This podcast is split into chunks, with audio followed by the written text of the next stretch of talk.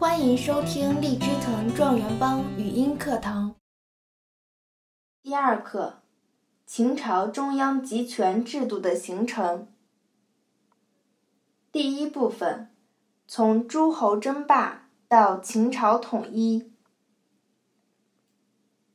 西周末年，周幽王被杀，西周灭亡。公元前七百七十年。周平王东迁洛邑，史称东周。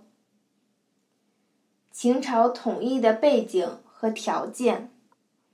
第一点，春秋时期，周天子大权旁落，宗法制、分封制遭到破坏，诸侯不再听命于周天子，各诸侯国为了控制更多的土地和人民，相互间进行战争。第二点，战国时期，一些强大起来的诸侯纷纷改称王，一些诸侯国为了富国强兵，开始对本国的政治、军事等方面进行改革或变法，力图通过兼并战争来统一天下。第三点，人民经受长期分裂和混战后，也渴望统一。第四点，秦国经过商鞅变法，政治、经济、军事实力日益强大。秦朝统一的过程：秦先后灭掉韩、赵、魏、楚、燕、齐六国。公元前二百二十一年，秦王嬴政终于结束了长期的诸侯割据局面。建立了中国历史上第一个统一的中央集权的封建王朝——秦朝，定都咸阳。第二部分，至高无上的皇权和中央官制。第一个，首创皇帝制度。秦王嬴政认为自己德高三皇，功过五帝，因此。他把三皇和五帝的名称合为皇帝，定做自己的尊号，自称始皇帝，以显示自己的权势和地位。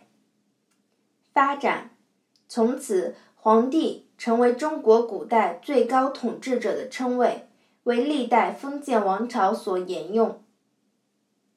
权力，第一点，全国的政治、经济、军事等一切大权。都由皇帝总揽。第二点，中央和地方的主要官员也都由皇帝任免。第三点，军队的调动以虎符为凭据，虎符由皇帝控制发给。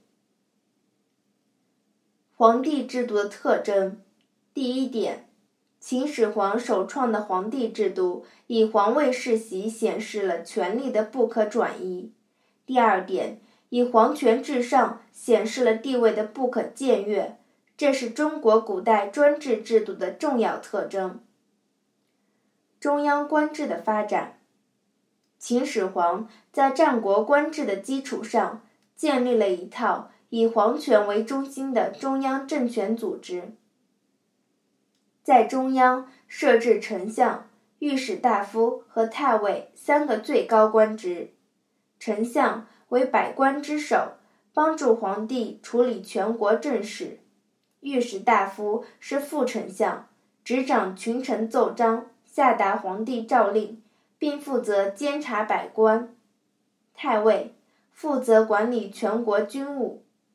丞相之下还有诸卿，分别掌管着国家的各项具体事务，是中央政府的职能部门。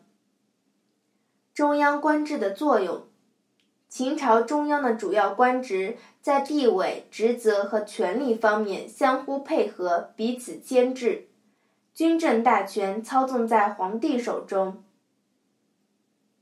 然而，对于军政大事的决策，一般先由丞相、御史大夫和诸卿进行招议，最后由皇帝裁决。这就在一定程度上减少了君主专制下重大事情的决策失误。秦灭六国后，采取了一系列巩固国家统一的措施。第一个，秦朝颁布通行全国的秦律；第二个，统一度量衡、货币和车轨；第三个，统一文字；第四个，修建由都城咸阳通达各地的驰道；第五个，开通联系长江和珠江两大水系的灵渠；第六个，修筑抵御匈奴的长城。第七个，进行大规模移民等等。作用：这些措施对促进封建经济文化的发展、巩固国家统一，以及对以华夏族为主体的中华民族的形成，都起了重要作用。第三部分，郡县制的全面推行。郡县制的发展。春秋战国时期，一些诸侯国已陆续在新兼并的地区设郡县。秦统一后，统治区域空前扩大。经过朝廷上的激烈辩论，秦始皇采纳了李斯的建议，在全国范围内推行郡县制。郡县制的内容，秦始皇把全国分为三十六郡。由中央政府直接管辖，一郡之内又分为若干县。与郡县制相适应，秦始皇建立了一套地方官僚机构。郡守是郡的最高行政长官，对上承受中央命令，对下督责所属各县。郡守定期向丞相汇报工作。县的长官称县令。或县长、郡守和县令、县长都由皇帝直接任命。郡县制的作用，秦朝通过郡县制实现了对地方政权直接有效的控制。这套从中央到地方金字塔般统治机构的建立，把全国的每个地方、每户人家都纳入国家政治体制之中。